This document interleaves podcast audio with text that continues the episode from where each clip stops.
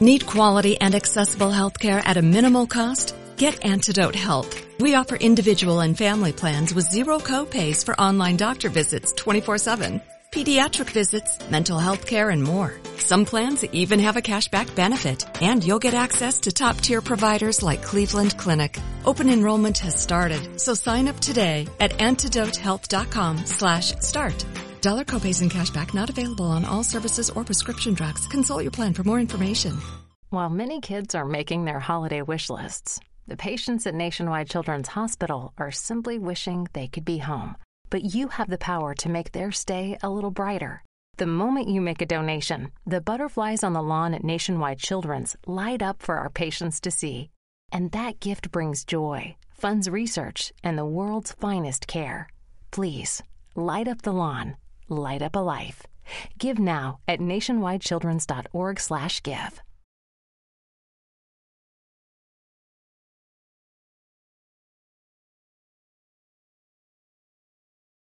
Josh Allen looking deep, going deep.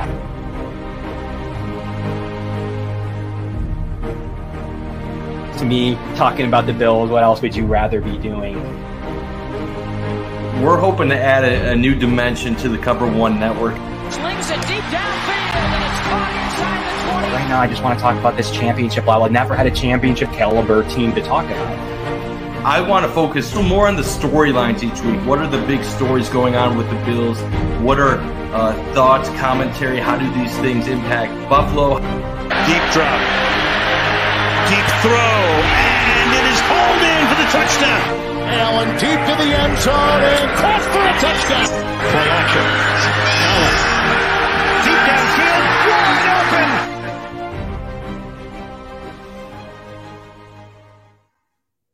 Welcome into a new edition of the Going Deep podcast. I'm your host, as always, Kevin Masseri, here with my partner in crime, Mike Bunt to break down the delicious 24 to 20 Bills victory. A Bills victory that Tony Romo predicted early on in the game, uh, 24 to 20, he predicted, and it was very strange, Mike, that that came to fruition. We're also going to break down some DVOA numbers that we came up with. Why did the Bills get this done? Where were they better? What are some things that uh, prevented that from being a bigger, uh, bigger lead? Mike, I want to get into a little bit of red zone numbers that I have here. I think that that's really important to keep into context as the Bills are building for January and February not necessarily week three banners like the Miami Dolphins were. But Mike, how are you feeling today? Oh, I'm doing great. How can you not be feeling amazing after a huge Bills victory against the Kansas City Chiefs? I'm ready to eat crow after picking uh, Kansas City last week. And then on top of it, Syracuse Orange, top 15 in the country, getting ready for oh, Clemson. The UB Bulls, four and three, first in the Mackies. And then the Ohio Bobcats, where I went to school, four and three. I'm feeling great. This is football paradise right now. Yeah, you had a pretty good week. You had a pretty good weekend, Mike, with those being some of your top dogs. That's uh, that's a, that's a good that's a good little little little weekend Best for you. In a, a long time. Best in a yeah. long time. Best in a long time. Sabres look all right. Um, so there's definitely a lot to to look forward to. Kevin enjoyed an ALDS victory for the Yankees tonight over the Guardians. So I'm feeling pretty good myself uh, as we head here into a bye week, a very casual bye week, Mike. It just kind of feels like it's here. Um, normally we like need it, but right now we want more football. Five and one. I think we talked about this last year. We're going to start here at the top. Would you have signed off on five and one? I think all day, every day. Yes, you weren't sure about the Miami loss, but as as all encompassing picture, five and one heading into the bye against uh, extra week of rest against a Green Bay team who struggled against the Jets. They've struggled against the Vikings. They've struggled this season in general. The offense looks in disarray. Aaron Rodgers is is bickering with with their offensive play calling. He's bickering with no receivers ever. So we're going to get into the Green Bay matchup next week. But how are you feeling about that five and one? You did predict KC to win. Kevin was the only one on the three man show last week uh, with Ron that predicted the Bills. Feeling pretty good about it, Mike. But how are you thinking about this? Uh, from a five and one, as we are into the bye week, a five and one perspective, the Bills are number one in DVOA and most statistical categories, as we tweeted out earlier today. How are you feeling, all things considered, going in and getting Tre White back, uh, as as, as uh, a couple of, of, national reporters have said, coming off the bye? Hundred percent, I would have taken five and one if you asked me if I would uh, want that before the season. I, I thought five and two was what realistically uh, was the most re- was probably the most likely scenario.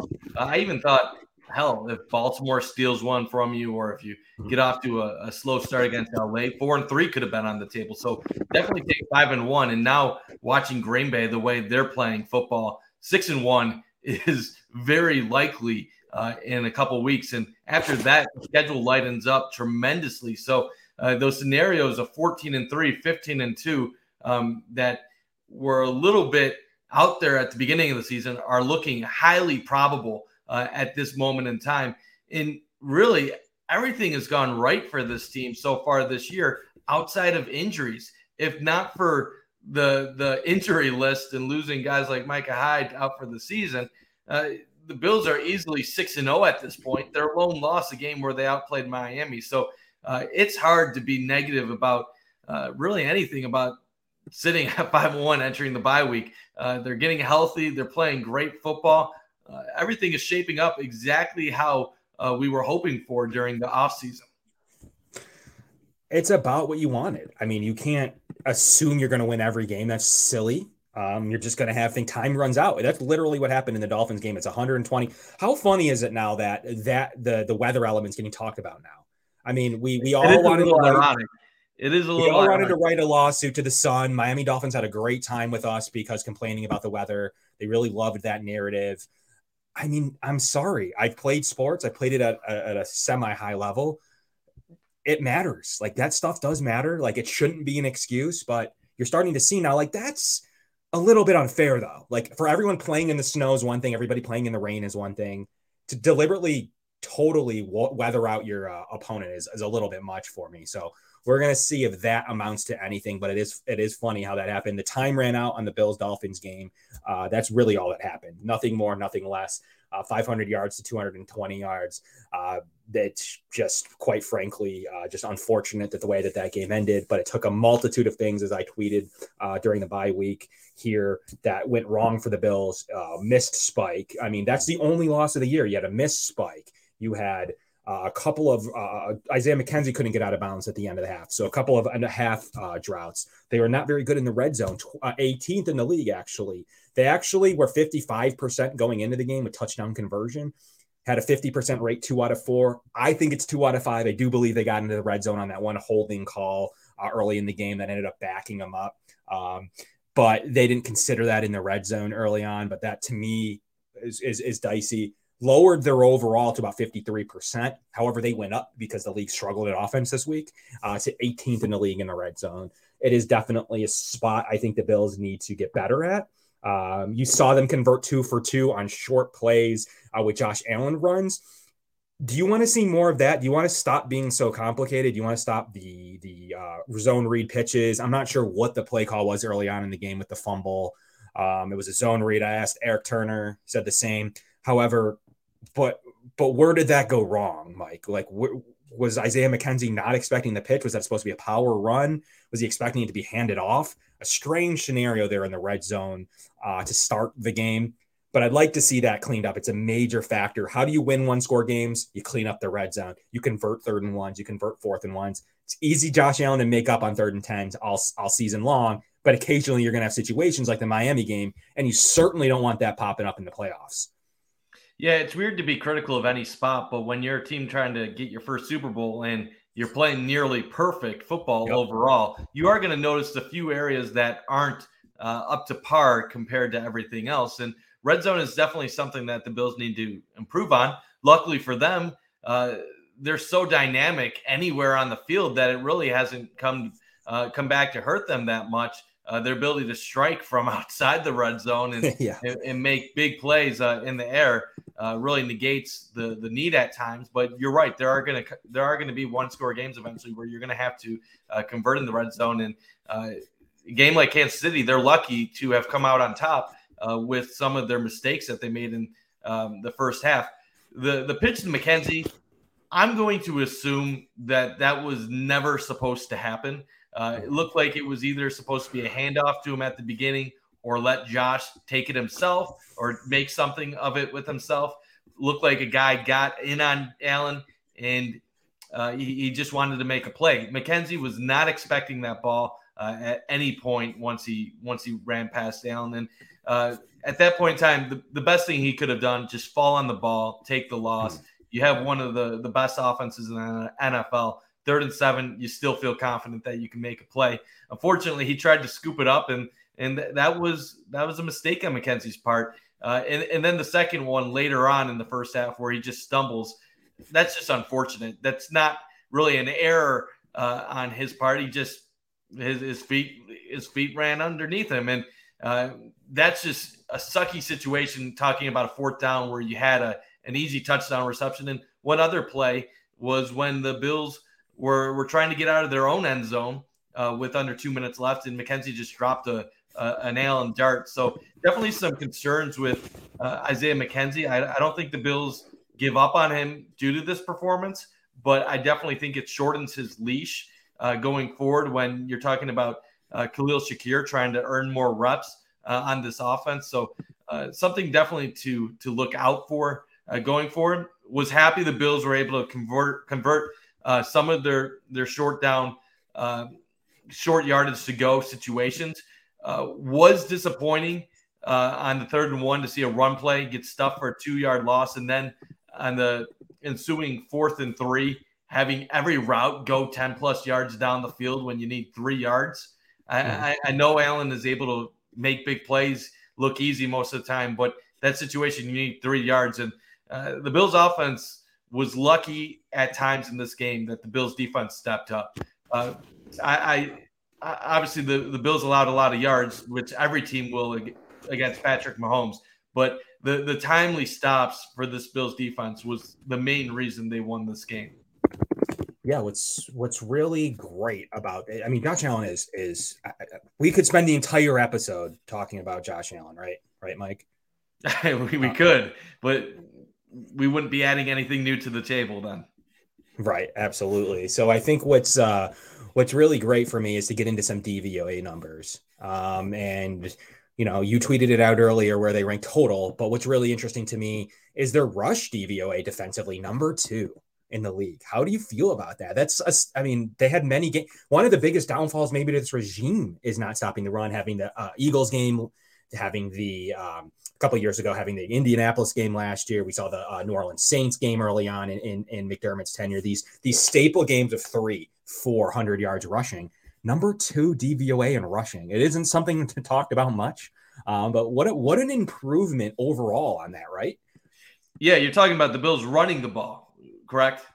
Uh, rush defense. Rush defense. Rush defense. Okay. Well, yeah, I, I just wanted to make sure. Yeah, the run defense has been uh, fantastic. It's it's actually kind of interesting when you look at DVOA compared to uh, a site like Pro Football uh, Focus. They actually have the the Bills' rush defense ranked 13th, which doesn't seem to connect with my eye test. The DVOA having the Bills rush defense much higher is how I feel because you, you look at this Bills defense, every aspect of it from uh, from the D line to the linebackers to the secondary have all been performing at a high level all season. Dan Orlovsky has had some nice breakdowns uh, in the last couple days of the communication and um, just the different uh, defensive backfields that they've had, and uh, the run defense had a big is a big reason why the pass defense has been successful because they are forcing teams in poor situations. And uh, Daquan Jones has been unbelievable. We all talk about Von Miller, Von Miller, Von Miller, but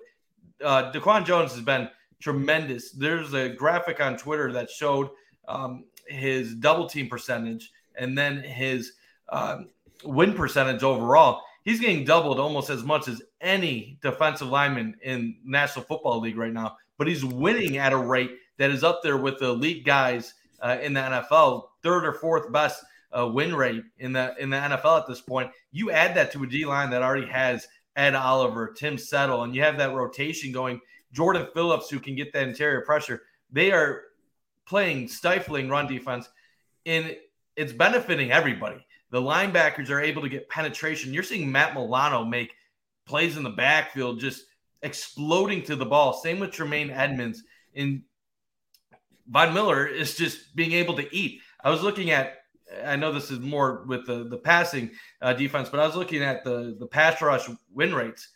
All four of the Bills' top four edges are, are among the like the top 25 in the league, including guys like Boogie Basham Von is up there. AJ Epenesa is up there. Greg Rousseau is up there. It's the whole D line and linebacker play are is just incredible at this point.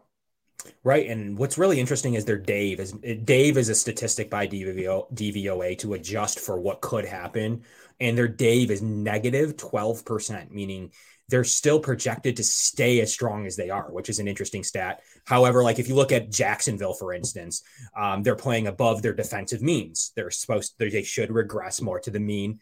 Everything points to that. When you look at the Bills, their DAVE is still number one in the league, so their regression is to number one in the league, uh, which is which is pretty interesting. That they're playing an epically high defensive level right now. They're missing one of their best All Pro safeties uh, in Micah Hyde and getting back an All Pro corner in Tre'Davious White. And will they make any other additional moves in the defense? I don't see it, but they could. Um, and that defense is still super strong. Uh, I mean, Kev, they've already played their toughest games. Yeah, number everything is. Baltimore is. I, I know the record is horrible and the the blown leads. Baltimore is the number three DVO team, DVOA team overall. Kansas yep. City, uh, one of the best teams in, in the league. Obviously, that's a understatement of the century. It's only going to get easier from here. I, I know the Jets are playing competitive football. You, you don't want to overlook New England, but you look at if you look at sites like DVOA, New England is the top remaining team uh, on the Bills' schedule with Cincinnati a couple spots back. You're talking New England's number 10 in that that graphic. Like this is this is shaping up to where as long as the Bills don't underestimate a team and they don't let too many uh, get away that they should win, like there is no reason this can't be a 14 plus win team. Uh, and it's we're, we're the, the, the, Jets are only winning, Mike, because the rest of the league is terrible. I'm, I'm sorry. I, That's I, fair, but the, the Jets are a little bit more legit than what you might say the Giants are at this point. The the okay. DVOA would say that the teams like Giants and Minnesota are winning games, but they're really sure. not good at this point. The Jets four and two, they're they're a little bit up, they're a little higher in those uh, categories. I believe they're 15th overall. Let me check right now just to make sure. Yeah, yep, 15th, 15th, overall. Yep. Uh, so uh, I don't trust the the New York Jets offense, but there is some reasons to be optimistic about their team. I think in the long run going forward. Yeah, they have a three estimated win, so they've played one win better than their DVOA. Um, you know, they have a DAVE of 18, which shows that there's some regression coming on the Jets front. Their offense isn't very good, even though they have Breece Hall, one of our our, our fav- my fan favorites going in and, and is proving every bit as much. And as you look at some of the DVOA numbers on the Jets, um, there's definitely some regression that's going to happen there. But yeah, you're right. As far, as far as the Giants go, that that team uh, has gotten lucky by all all. It's a nice story. It's a nice story, yeah. but yeah, 30th in defensive DVOA, Mike. Um, yeah, that's that's not yeah. good uh, their day their day is near. Um, and I just I think regardless, Jets, Giants, Bills, it doesn't really matter. The Bills have the fourth strength of schedule right now in the league in terms of DVOA. Um, and when you kind of look through it, like the past the future schedule's 24th to your point. So they've kind of already gotten through a little bit of it. But if you really look through some of it, like Baltimore has the third hardest strength of schedule. The Bills took care of Baltimore. You know, some of the other teams they've played haven't been great DVOA, depending on who Tennessee's 19th. Um, so that's, you know, the Rams are 22nd. Yeah. Um, so there's definitely some other advantages there. I mean, Pittsburgh is uh, 23rd. So definitely the, the schedule seemed team, harder. The, the, bottom teams the Bills have taken care of handily. Outside of Miami, and we all know about this, the situations that um, we're in that game. So the, the Bills are, are, they're taking care of business. The the elite teams that they've played, they have squeaked out narrow victories, and the teams that are near the bottom, uh, they've been destroying, absolutely obliterating. And the, another important thing, now the Bills have a tiebreaker over the division leaders in all Huge. of the uh, remaining AFC uh, divisions. And, and you look at the AFC West, is there a chance that the Chargers win that division? Maybe the Chargers can, but Vegas ain't, Denver ain't. So you got you most likely uh, have the tiebreaker over to AFC West uh, locked up at this point in time. AFC South, that, that division sucks. Uh, the Colts might end up winning that division somehow um, in spite of themselves. But right now, Tennessee's still first in that division. Bills destroying them. And then you go to the, the AFC North. Uh, I, I, don't see how any of those, maybe Cincy surprises us, but Cincy doesn't look good to me. And I, I think Baltimore is going to end up being the top team in the AFC North. So you you really look at it going into the year, we were all saying how loaded the the AFC was overall, and uh, obviously compared to the NFC, it is a lot better. But it, it comes down to the Bills in Kansas City, and winning this game on Sunday essentially gives them a two game lead. And with the remaining schedules they have left, it's very hard uh, to see a scenario where Kansas City will leapfrog the Bills unless the Bills get in their own way. You're talking the, if the Bills go 14 and three, Kansas City can. Well, there's no scenario. So if the Bills go 13 and four, Kansas City can only lose one game the rest of the year. Like, how is that? It's not going to happen. As long as the Bills don't get in their own way and drop multiple games against teams that they shouldn't, it, it's a commanding lead at this point. It, it sounds crazy to say that entering week seven, but it's the situation they're in. And it happened last year, essentially. After the Bills' victory against Kansas City happened, um, you saw that happen. That they did drop Jacksonville, they did drop New England with the win game. There was some definite factors in that that that happened to them. So they need to make sure they do not have that happen again. They have a little bit of leeway. They don't have a ton. Uh, and they need to make sure they take care of business. But really, an impressive stat here on the screen as you see EPA. I mean, this is this is insane levels of of skill on offense and defense. You're talking about overreaching to 0.2 uh, offensive EPA a play. You're talking about already getting up above negative 0.1 uh, on the defensive side. I mean, they're just dominating on both sides of the ball. The Eagles are the only team in their realm right now. I tweeted out earlier. I think that this defense of the Chiefs is worse than last year. Some Chiefs fans hopped into my, mentions, got really quiet toward the middle and the end of that game because they just didn't have anything to, to take care of the. Bills. I mean, the Bills. To me, that was like the Jacksonville game last year in my in my mind, where yes, Patrick Mahomes is obviously all world, but to me, I always expected Josh Allen to take care of business late in that game because their defense is poor. And they did. They got their yards. They eventually get into the 24 number. And if it wasn't for a few plays that they didn't play great in the red zone at times early in the first half, it would have been a lot higher. And the Bills still overcome that every week, which is great to see two and one now in one score games. But the defensive EPA is just so impressive to pile on on top of the offensive performance. Look at the Chiefs. What's going to hold them back is the fact that they're well below average defensively and you're going to lose to teams like the Bills or, or, others. Like they got got by the Colts. They're going to lose some games this season because that defense doesn't get it done. If you make one blunder on offense, like Patrick Mahomes had, that might be it for you. And the Bills actually have uh, some some wiggle room within a game because they got the ball right back in the red zone by a great coverage call, great play by Kaiir Elam, and what a call at the end of the game, Mike, on on Sunday the man concepts on the left, the zone concepts to the right of the formation.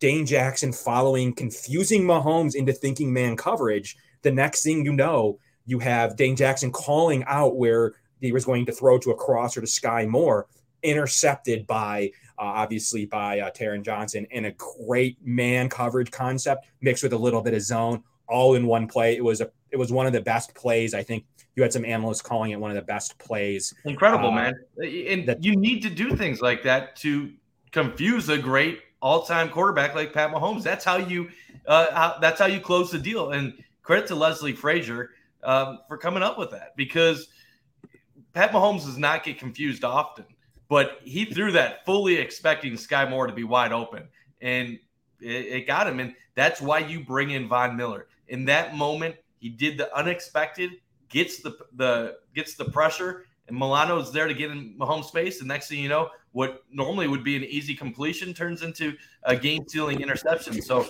tremendous job uh, by Leslie Frazier and the Bills defense for stepping up, and Taron Johnson for making a play when it presented itself to him.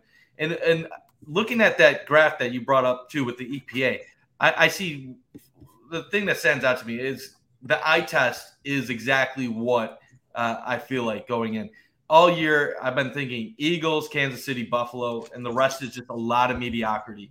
And this basically shows this uh, to me. The Eagles are playing tremendous football. They are playing great. And in the NFC, they might have some 13 and 4 type record at the end of the year. The NFC is weak. I, I, I give them credit.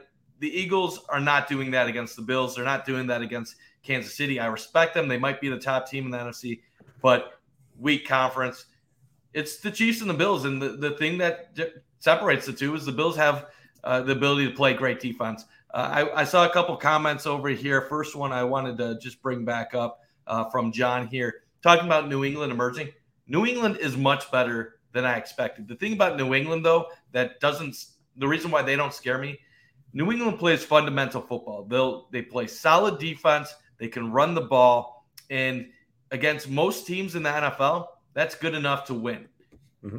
Against the Buffalo Bills, that will not get the job done unless you have crazy weather elements and outliers all over the place. I can't see New England really being much of a test in the long run to the Bills. Could they win one in Buffalo or upset the Bills once? Maybe. But I don't see New England getting 12, 13 wins. And then one other comment I saw here about the Fins with with Tua. One thing I do want to I, do want to say about Miami. I think it's clear now. I, I don't Tua doesn't have that it factor, but for whatever reason, when he plays with the Dolphins, they win games. And when he's out, they cannot beat anyone. So I don't think Tua is great by any means, but I, I am interested to see how they look with him back in the lineup on Sunday. I do think they're going to be a little bit better than what they have been the past couple weeks, assuming that he is fully uh, healthy going forward. But all these comments, all these things about the Bills defense, it is crazy. Like talking about Kaiir Elam doing the job he's done, Christian Benford, and we're gonna get Tre back soon. Holy cow, man! Like, how, how do you how do you score against this defense? This is shaping up to be one of the better defenses in the modern day NFL in recent history. And you look through the standings that I have up here now. You have obviously the Bills leading the AFC, the Chiefs tiebreaker, the Tennessee tiebreaker, Baltimore tiebreaker, the Jets conceivably a tiebreaker. Don't play the Chargers. I don't know if there'll be a, a top con- uh, competitor up there at some point. You have the Colts. Um, I mean, they were talking about tanking at one point a week or two ago. So I'm not sure will they end up. The, the Bengals have had their highs and their lows. I'm not sure will they'll be where they end up, and the Dolphins as well. New England's kind of still hovering around 500. The Bills are going to have commanding position on this. They're going to be able to light up an NFC game by all accounts, and I don't know which that would be. I guess the Vikings at home. I don't know. I don't know what game that would even be, but they could totally let one up if they needed to, and that have it not really cost them too big uh, but they can't stack some of those bad games. I don't see that happening. I think this team's too focused. They have the MVP competitor. And I think what makes things a little bit different this year is Baltimore's numbers. They're, they're DVOA on defense. They're, they're struggling. That team's just not going to get it done anymore without premier defense. Their running game's not great. It's all Lamar Jackson. Yes, it's all Josh Allen. Yes, it's all Patrick Mahomes. The difference is, though, they're not getting it done defensively anymore like they always have in the history of Baltimore being good. So I'm not sure where they're going to end up being a threat uh, overall to this team uh, as they go forward with a 16th overall defensive DVOA. That's unlike Baltimore. Uh, they've had some bad struggles in the in the second half of games. Uh, to me, that's that. It's I'm not. Sh- I'm not sure there's a third contender in the AFC to me, Mike. Obviously, there's always a about- surprise team that you that you don't expect heading into the season. Last year, obviously Cincinnati. So week six, week seven, it doesn't look like there's really anybody else out there besides uh, the Bills in Kansas City, but things can change. Teams can get hot. Uh, the one thing that really uh, separates my view on the Bills this year from last year, obviously, when they had a couple of those disappointing losses, is the Bills in the middle of last year were still trying to figure out who they were. Obviously, they're Josh Allen's team, um, pass heavy, but they didn't have the ability to get important yards on the ground when they needed to last year. And the teams with the two high safeties, they were presenting trouble for the Bills, at, plenty of opportunities uh, at the early points of last year. It really wasn't until the end when the Bills had everything gelling uh, on both sides of the ball.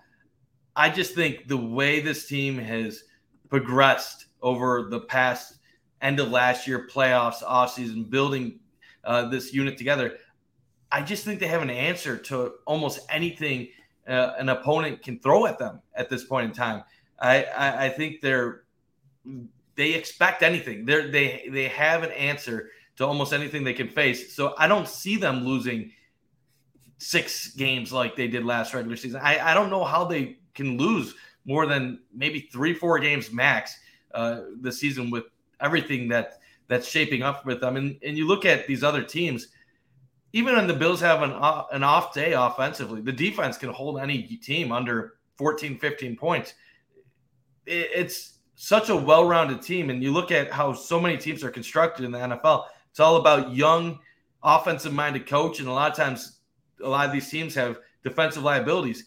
The Bills have the perfect model for long term success. Having a great defensive coach while also inheriting and developing the top quarterback or second best quarterback, whoever, whatever you think in the NFL, like that's almost an unbeatable combination because you know your offense is going to be great because of Allen, but you also have a defensive mastermind to game plan for all the best offenses in the league. Like this is set up for something special. With the LuckyLand slots, you can get lucky just about anywhere. This is your captain speaking. Uh, we've got clear runway and the weather's fine, but we're just going to circle up here a while and uh, get lucky. No, no, nothing like that. It's just these cash prizes add up quick. So I suggest you sit back, keep your tray table upright, and start getting lucky. Play for free at LuckyLandSlots.com. Are you feeling lucky? No purchase necessary. Void where prohibited by law. 18 plus terms and conditions apply. See website for details. Judy was boring. Hello. Then Judy discovered ChumbaCasino.com. It's my little escape. Now Judy's the life of the party. Oh, baby, mama's bringing home the bacon. Whoa, take it easy, Judy. The Chumba life is for everybody. So go to ChumbaCasino.com and play over 100 casino-style games. Join today and play for free for your chance to redeem some serious prizes. ChumbaCasino.com. No purchase necessary. Void where prohibited by law. 18 plus terms and conditions apply. See website for details. And yeah, you look at could Micah Hyde be an issue? Is that a big issue for the Bills? Yeah. I mean, I think Micah Hyde could present some challenges not having him. I mean, he definitely showed up in the the one loss. That ball's intercepted uh, late in the game that on a crosser that Jaquan Johnson couldn't get to. That's an interception by these this this great safety combo. Neither of them were playing. So yes, you saw it already appear its head in as one of the reasons to me that I jotted down why the Bills didn't come away with it. Uh, I mean, it's interesting note about Dime. Dime was successful. I don't love Siran Neal. Uh, I thought he struggled. Uh, I thought he he was very handsy. He he kept drives going. Um, uh, Travis Kelce was still fairly effective. Um, so I'm not sure as much of the dime looks that I like as much as the the coverage concepts that they were running. That was very interesting to me. Loved some of the creativity they ran. Siran was getting put in a blender. He wasn't tackling. Uh, I'm not exactly sure what he brought to that game other than some physicality that they were looking for. And after a few missed tackles, I didn't quite see that. So that's I like a lot of what the Bills were doing. Uh, I'd like to see it with different personnel when Bills are the Bills are back to full strength with Tre White. But uh, Siran Neal definitely was not uh, one of the highest performing players on the roster this past Sunday, uh, by all accounts. As we'll put on some film and, and watch some things that they were doing differently uh, throughout the game with, with, a very impressive game plan, Mike. I mean, you have to at this point. I had jotted down here to talk about uh, Leslie Frazier I mean, you have to talk about the job he's being able to do, Mike, and what he's been able to do with multiple different roster uh, rostered players, with the DB straight up rookies.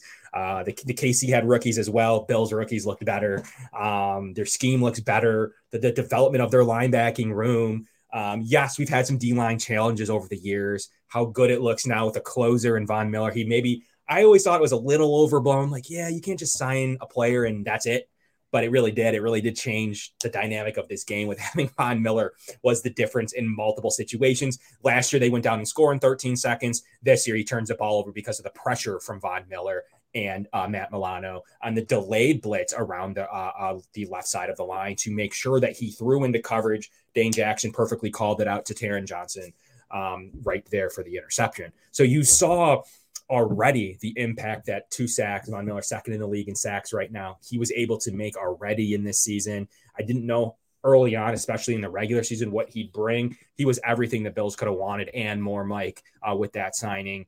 And just the job that Leslie Frazier has been able to do with every piece of the puzzle. You have to think that with these failing coaches around the league, how mediocre a lot of teams are, there should be another four to six to eight jobs open is it his time now with this defensive? We see the DVOA numbers, we see the personnel, we see what he's able to do with the rookies.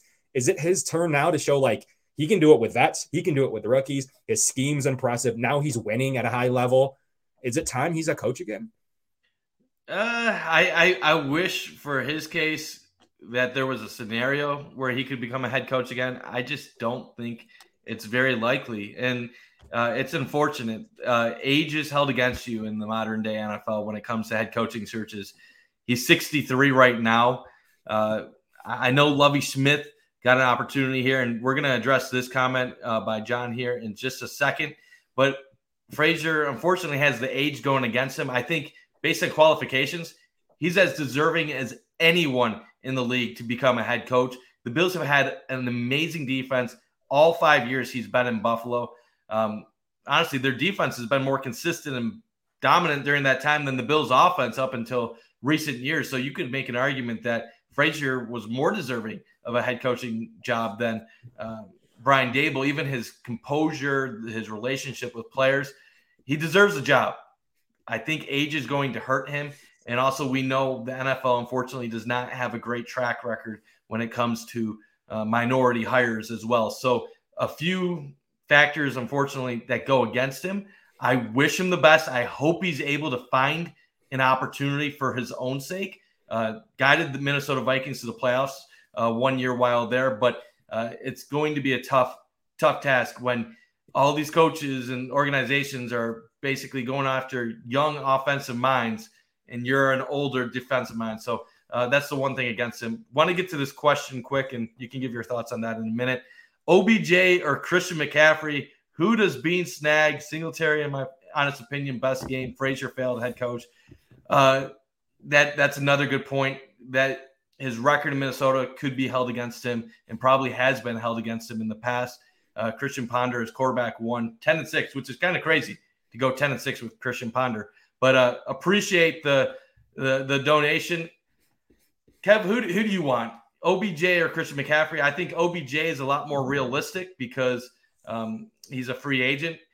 I think Carolina is going to want too much for Christian McCaffrey. I know uh, they floated out uh, a leak through Peter Schrager uh, that they wanted two first round picks for him. That, that's never going to happen. I wouldn't even support giving one first round pick for Christian McCaffrey. If he comes to Buffalo, I think it's as a rental situation, most likely um, where you would get out of his contract during the offseason. For that reason, I'm going to say OBJ. Uh, Von, Allen, a lot of the guys have been talking about it, or at least alluding to it at times during the offseason and regular season. So I'm going to go Odell Beckham Jr. most likely. This one's this one's tough for me. I I just laughed at the multiple first round. I mean, I think every like everyone wanted multiple first round picks for Kelvin Benjamin. Like, I just don't buy that they're going to get that that that is a serious like acquisition like that that's a serious acquisition cost. I just don't buy that at all. I mean i think the cost is a replacement player to get in the system and a medium level pick like a third round pick. Could i see a second and then promising player like james cook? Sure. Second and zach moss inactive zach moss by the way mike um, as a, as a, as a quite an option i think yeah i think that that's um, likely what the Bills are offering. They'll come around on it. His values right now with his with his restructured contract, his 600k, uh, that's what's appealing to teams, not his three for 36 in the future years. They're not going to get as much from Christian McCaffrey compensation wise as they're going to get from a contender, and maybe notably the Bills, as they will in the next two weeks. So that's what's interesting. The next really, tw- you know, under two weeks now the Bills are on a bye. I see this being the time they're really making calls and wanting to swing a trigger by Saturday, by Friday, Sunday, rather than taking it into the Green Bay week Sunday night football. I don't know. Maybe maybe being wheeling and dealing. I think that that wheeling and dealing matches up almost pretty well with the uh, bye. So I do believe that Christian McCaffrey. I mean, they're having talks about it. I, I just firmly believe it. There's been too many reports about it's it. already come out. The Bills have yeah. had an offer for Christian McCaffrey. The question is, did it stop right there and Carolina laughed them off the phone, or is it ongoing and still possibility? Carolina is going to have to lower uh, what they're asking for because, like you said, the the first the two first round picks that's never going to happen in a million years. And the second thing is, most most teams are looking at him as a rental, they're not going to give you anything higher than a second and maybe a running back in return. No one wants that three-year, thirty-six million. The whole point is to cut him or restructure him because no running back is deserving of making twelve million dollars. Even one that's as good of a receiver as Christian McCaffrey, who the reason I'd be excited about him on the Bills isn't as a running back. It's as a guy that's going to catch uh, passes in the slot and be someone that you can move all over the place. Uh, I would look at him and Singletary still as a 1A, 1B uh, in the backfield. So I love Christian McCaffrey, but it, it, they have to lower what they're asking for. OBJ, though, that's going to be interesting. Uh, what does he want? Does he want to get paid? Sounds like he wasn't too happy with the Rams during the offseason, what they brought to the table. Uh, is he just trying to get a rental, go after a championship, or does he want to get uh, some decent money and sign something that's still a two, three year deal? If that's the case, the Bills are not going to be in on that. For the Bills, they're looking for rentals. They want they know their roster, but if you're looking at what might be a bigger need, well, wide receiver lately has become a little bit of a concern going forward. No doubt about it. And I think what's interesting is I see some comments here. Why not both? It's just not realistic. Like it's not realistic to fit it. Like even the roster starts to become a crunch uh, to make that happen. I just don't think it's realistic. I'd love it. Of course, I'd love it. Uh, I think that they could upgrade both. I think that the more likely scenario, if he's willing to play, is OBJ. I think that, that there's an immediate need. I think you could immediately beat a slot from the rest of the season. How are you going to stop uh, Odell Beckham Jr., Gabe Davis and Stefon Diggs. I just don't, and, and, then even Dawson Knox sprinkled in. I just don't think it's possible for defenses to stop that. Everyone's like, well, you don't need him. Well, of course you don't need him. Like they're five and one without him. That's not the point. The point is that the Rams used him to push them over the edge. There's situations in games when maybe Diggs is taken away. Maybe they're dropping into a shell and taking away Gabriel Davis but there's going to be situations to where you need a, another premier option because they run out of scheme, they run out of defensive players. Uh, and to me, I think a matter of OBJ brings that element to this team uh, to make it happen. And I I don't know to me about the the idea that it would need to be done now. I think it does because yes, Beane's not the one on the field, but it, it is still like you're preparing. You're up till game day. Your players hear about a trade. How does that affect Devin Singletary? It does matter. Like as much as like you want to be Billy Beane and just like wheeling and dealing and like selling, um, you know, your relief pitcher right before the game. Like, yes, uh, that's a thing, but there's still a human element to it. Uh, uh, you can't just like walk in your rookie of the year, trade him, and and hope that doesn't have a ripple effect in the locker room. As a Yankees fan, They've moved on to the ALCS. They've had some issues. This is relevant because they've had some issues trading players and they went into a huge slump. Gleyber Torres doesn't know what's going on. It is relevant to the scenario because what about the players that are now being replaced? There's a mindset there um, that you can say, yeah, that player's going to play with, you know, his pants on fire. That's just not how the human brain works. There is definitely some element of you're going to get replaced. I do think there needs to be some strategy with the timing of it. And sure, if it comes down to the wire, I do believe it happens right after the Green Bay game. If they were going to really take it down to the wire on that uh, the day of of the trade deadline day there, so after the game, I don't see it next week. I either see it now. They can get him acclimated, and there's also the benefit of getting him in, getting well, the playbook. Even if you wanted him now, Carolina can has the ability to be patient and not make a deal sure. until they really truly feel like they have the best offer. So even if the Bills want to make a, a move now, it might not work out that way just because Carolina might wait till they can get something better. Realistically, do you think the Bills acquire either of the either of these players? Uh, if it sounds like we're both in agreement, OBJ is probably the higher probability uh, move of the two, just because you're not having to give up any assets for him. Um, which one of the two do you think is more likely, and will the Bills end up getting either of them on on their team? Yes, I think it's likely that they score either of them. I would put it over a 50% chance that they score one or the other. I have it at like 51% that they'll score one or the other. The Von leaks were interesting um, about how he was saying that he knows the destiny. That's weird. That's that's that's an interesting note to say. Like at, at some point, like he's had conversations with the player. He's seen him up close and personal. He has discussions. He says he keeps in touch once a week that's interesting to say with it not being like as as not being true. So there's to me there's something to that if the Bills do come up with a competitive offer uh, that that gets done. They also don't need to rush on OBJ. We we've been told it might not be till mid November. Um, so that's not even a trade deadline acquisition. That's what's really interesting about that one. The Bills can be patient. If something doesn't happen with Christian McCaffrey or the deadline in general, they can then switch their attention pretty quickly. It would uh, make uh, so a bigger impact? I think with the receiving ability of Christian McCaffrey, I think he's just dynamic. I mean, I just I think he's a day one baller, like just the missing link The Bills do have some good slot options when playing well with Isaiah McKenzie, uh, albeit the performance this weekend. Um, and then Khalil Shakir has shown he still made a, a big play uh, in the game when he has his opportunities. I'd like to see running back upgraded. You're now inactivating Zach Moss. Um, James Cook's not bringing too much into his rookie year. Like, yes, they're not using him, but is that a, a, function of the offensive coaching staff or is that a function of the player not playing particularly well in practice, not picking up concepts, not picking up uh, run blocking, pass blocking, whatever the scenario may be in front of Josh in certain situations, zones, options, whatever it may be, he might not be showing he's ready to play. Um, and I think Christian McCaffrey is ready day one, one of Beane's best draft picks ever. I think he does, Mike. I think he is a premier option I just don't know what you're going to get off of a major knee injury. That's that's the tiebreaker to me. Is like, yes, I think he's okay. Yes, I think Tre White's going to be dominant. I don't know what you're going to get off of a major knee injury, um, especially signing cold. No time to use the playbook. I was a fan of the get him in the system in, in October method, put him on IR, save the roster spot anyways, get him at this team, see him on the sidelines, that kind of thing. But apparently he's going down to the wire. I get that on a trade compensation end I don't quite understand that on a player end to where A, I make more money more weeks I'm active, whether I'm on IR or not.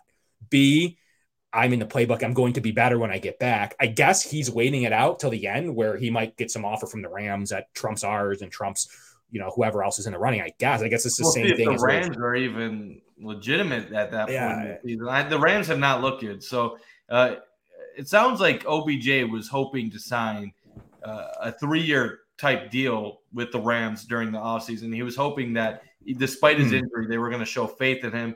He, he could do the, the long term approach where he rehabs at the facility.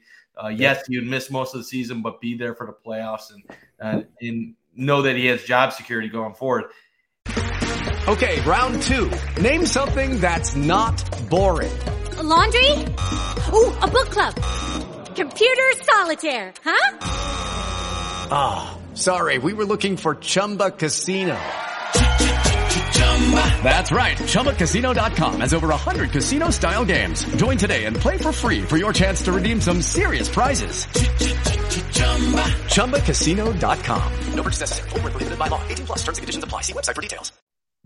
I, I get the feeling that he was slighted by the Rams. He he wasn't happy when they didn't give him that opportunity. And maybe there's still a door open where they're willing to take him back. But I, I get the, the feeling that OBJ is willing to wait this out long until he gets what he wants. Obviously, uh, he, he's not in any rush at this point in time. If I'm him, I look at it as if I'm healthy enough to play football in December, I sign with the, the best squad looking to bring me with a good role, and then I try to cash in uh, during the offseason. That's why I think Buffalo, Kansas City are probably the two most appealing opportunities if he is able to get uh, uh, an offer from either of those teams. Green Bay before the year, people were talking up. Yes, they could use a guy like OBJ, but you instantly put him out as your number one or number two. I think that's a little bit too much to expect from a guy who just tore his ACL. I think Buffalo, Kansas City are, are good situations where you're paired with an elite quarterback uh, who spreads the ball out. You're not going to be expected to be the old OBJ right away and you can still produce. And and if you aren't 100%, you can slowly uh, ease in for the playoffs. So uh, that's what my take is. Christian McCaffrey would love him. Just don't see the Bills giving up the assets. I think OBJ is still the more more realistic, but we'll see how it plays out. And make sure for all of your needs, watch it play out live on Underdog Fantasy, still get into best ball league. Some of the best and funnest leagues I'm in is on Underdog Fantasy. Use promo code cover one to match up to $100 on your first deposit. Best ball is one of the funnest forms of fantasy. You don't have to set your lineup every week. Great to be supplemental. There's leagues running all the time.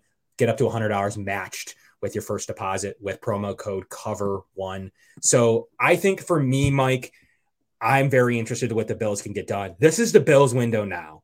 And everyone's like, well, use the money to pay Poyer. I'm a huge Jordan Poyer fan. What he was able to do driving to and from games uh, just recently, uh, balling out still, one of the best players.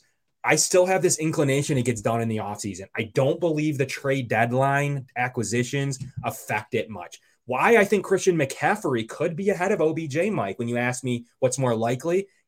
Yes, do I think the player could do more in this offense? Maybe.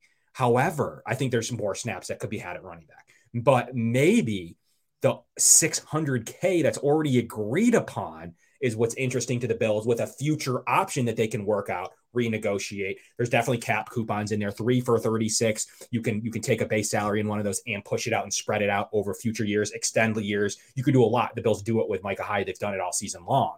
So to me, the 600K does not affect at all anything to do with Jordan Poyer. So if you're a fan of paying Jordan Poyer, you might not want OBJ because he might suck up any remaining resources that the Bills had. You saw that the Chiefs restructured Travis Kelce and everyone go crazy. That was because they needed to do that to make even room for uh, for practice squad players. But what you see here is I don't even see I, how they're connected, to be honest with you. Yeah, no, I, I, I didn't really see as as a guy that likes this cap a lot. I, I just don't see how they were connected either. But that's okay. It does seem like really at first glance like oh they're going to make a trade for someone big, uh, but that's that wasn't the case. But OBJ or uh, uh, Christian McCaffrey 600K, I guarantee you is what's appealing. We cannot look at everyone's like, we're not going to pay him. He's making 600K. Everybody, please, everyone say it with me. Christian McCaffrey is owed $600,000. It's as much as Zach Moss. Okay. So just keep that in mind when everyone's talking trades Christian McCaffrey. It could be a rental with a with a team option because there's no guaranteed money. It's a rental with a team option with the ability to do what they need to do next offseason uh, which is as good as you want. 600K and a team option. There's not much you could look for more than a rental in those situations. It's a perfect rental because you could, you have the potential that if it does look good and he is a premier player and you are able to finagle some money, that is a, what you want in this scenario. It and isn't a core running back market during the offseason next year, free agency. Obviously, Devin Singletary, yep. one of them. There are so many available guys next year that that's going to keep the the prices on these running backs down.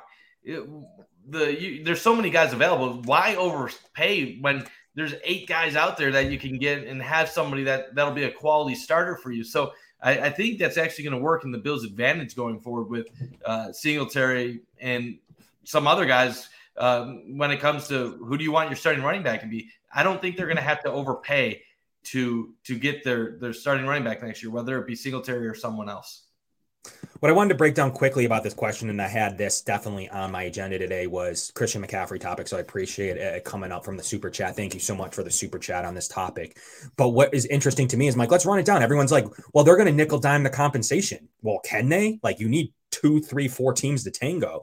You have Philadelphia at the top of the list. They're not in the market for a running back. You have Baltimore with J.K. Dobbins they're not in the in the market for running back with what they've been able to do with some of their players. Gus Edwards coming back this week, uh, and others. Dallas definitely not. They pay a ton of money to running back. San Francisco, no. Tampa Bay, Leonard Fournette, no. Kansas City, no. With their cap situation, plus uh, what they've been able to get from you know from a couple of their players. Jacksonville, no. Travis Etienne. Um, so there's definitely you know yes Seattle with Kenneth Walker, what he's been able to do. Uh, LA has uh, Ekeler. Um, Cincinnati is good with, with Mixon. Where's the where's this team that's competitive that's coming out of the woodworks to make a deal for Christian McCaffrey? My, my rebuttal would be why does Carolina need to get rid of him? Obviously, losing the head coach is a big one. They're probably going to have some regime change as a result. Uh, the, the, thing about Christian McCaffrey, though, is he is your franchise player. Um, he's the face of the Carolina Panthers. Even with Carolina potentially unloading him, they are not saving a ton of money in the future by getting rid of him. So you, you have to question does it make sense for Carolina to unload the one player uh, that fans like right now down there during the middle of a rebuild just to for the sake of unloading him? Now, uh, answer back to me could be well, do you want a star player unhappy while you're going through three, four, five win seasons for the foreseeable future? But you're selling that to fans you, you you trade Christian McCaffrey for a second and a fourth, or uh, a second and a, a Zach Moss or a, a, James Cook, are the fans going to embrace that? And I, I know you could you could say, well, what the fans think doesn't matter, but Carolina, if they're going to make this trade, it has to be for something that of value coming back. The one thing that they are struggling right now is they have barely any draft picks uh, going forward. I, I know they just got rid of Robbie Robbie Anderson, but Carolina, that's the one thing I guess that could potentially sell them is if you give them a plethora of picks. But uh, a second and fourth is that going to be enough? I, I, I don't know. From a Bills fan, that's about all I'm willing to give. But is that going to be enough for for Carolina? And I'll read, I mean, I'll read a report. The Bills checked in on his availability this offseason. During the offseason, the Bills checked in on McCaffrey's availability. The uh, inquiry went nowhere. Uh, there wasn't a, a, sustainable trade that happened in the offseason. So it isn't just, you know, how Beane likes to work the phones, and this has been in the works. It isn't something that just popped up because Rhule got fired. It had been something that they were interested in for a while now. My rebuttal to you obviously would be they need the draft picks. Are they going to rebuild with a three for 36 running back that they, he's not free. You have to pay him three for 36. I don't, like you said, and then you have the disgruntlement issue. The Bills trade Marshawn Lynch during their rebuilding years. It's not, it's not unprecedented. Like the matter of fact is at some point, the, the player gets good compensation for him and to a level that's sustainable that gets done. For a seventh round pick, of course not. But as you talk about fourth, third, second, as it keeps rising, what's the most it, you're willing to give up? I'm willing to give up second in James Cook right now. I send it in. I get it done.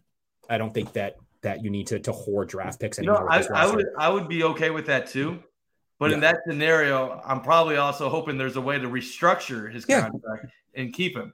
Uh, and I don't know what Christian McCaffrey would be expecting. Obviously, the Bills aren't going to keep him three year, 36 million. They don't have the, the, the resources for that. Would Christian McCaffrey, obviously, Brandon Beane, uh, part of the Carolina regime, you had John McDermott with Carolina ties. Would, would Christian McCaffrey come to Buffalo, have a strong end to the season, and be willing to say, hey, I'll take a pay cut because this is my chance to be on a, a Super Bowl contender in and solidify my name and have a potentially a Hall of Fame career if I stay healthy. Would he be willing to do that? I don't know. Uh, it, it, it's always great as a Bills fan to say, "Oh, everybody wants to come to Buffalo," um, but people still want their bag of cash at the end of the day. And for a running back like Christian McCaffrey that got that big deal, it, it might be tough for him to sacrifice all that money just to be on a winner. But who knows? Maybe the years uh, of Carolina being borderline horrible has gotten to him in, in recent recent years. And, and, and you have to, you have Tepper and Scott Fitterer, who was just signed last year to be the general manager. He needs to make a trade. This is his haul. He's going to get a package and he's going to get his players. This is actually Brandon Beane's player. Um, so he's going to get his players with the package that he wants, and maybe um, there's another player on the roster that the, that they would want from the Bills that the Bills could could end up trading him. So I do believe that it's very realistic to get this done um, for the Bills. Answer this right here. Answer this right here. Um, the Bills would move away from because the Panthers want him because he's the role they drafted him for. The Bills wanted a pass catching back with multiple versatility to play in multiple scheme fits. The reason is because that's who you hope that James Cook is, guys. You hope that he's Christian McCaffrey. You hope he's the kind of player like Christian McCaffrey. And that's why you would trade him because you can get the player you hope he becomes uh, by the time his contract's up. Otherwise, you lose the rookie benefit of the salary. So they would trade him because he has value. You would trade him because you can say, hey, here's a player that can develop for a million dollars. We'll take on the guy that's already had it. You can go put him in your system. So that's why he would he would have value and that they'd be able to bring that into trade discussions and yeah. that they, they'd feel comfortable swinging the trigger to your question, Mike, because now they're getting a second and a player that they could develop, that might be enough to get it done today mm-hmm. rather than this offseason. And as Greg Thompson has said uh, in the past week, James Cook is James Cook. I can't even say his name right now. His ceiling is lower than what Christian McCaffrey is. Right. Christian McCaffrey is a top 10 pick when he's healthy, one of the best running backs that we've seen in the past couple decades. James Cook is more of a niche guy. You're hoping that he develops into something special, but you really don't know. He's never been the guy at college. He's and yeah, the Bills are hoping that he is a dynamic uh, player that can be very talented and good for the Bills.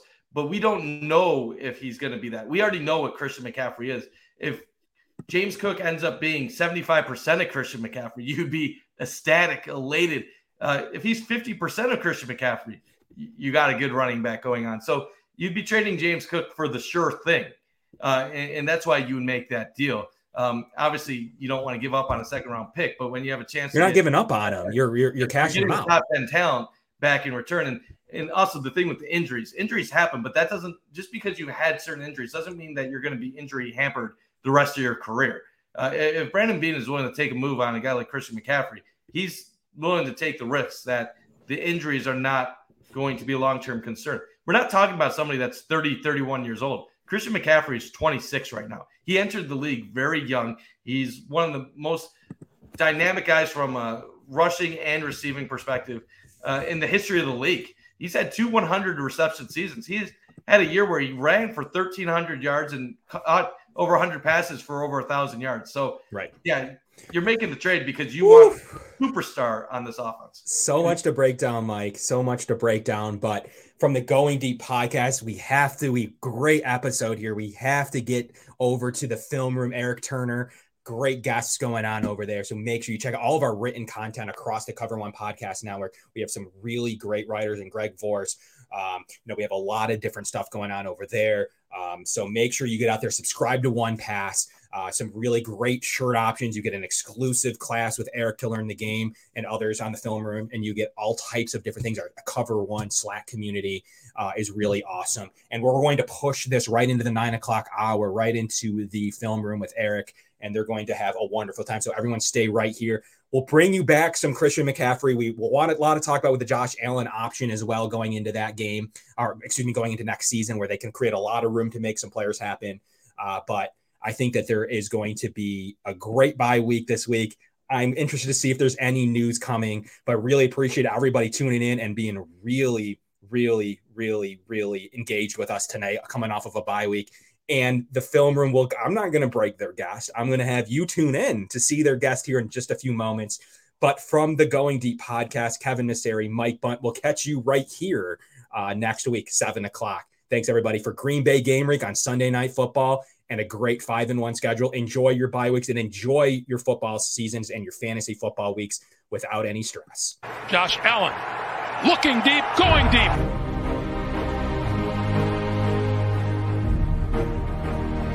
To me, talking about the Bills, what else would you rather be doing? We're hoping to add a, a new dimension to the Cover One network. Slings it deep downfield, the 20. Right now, I just want to talk about this championship level. I've never had a championship caliber team to talk about. I want to focus more on the storylines each week. What are the big stories going on with the Bills? What are uh, thoughts, commentary? How do these things impact Buffalo? Deep drop. Deep throw.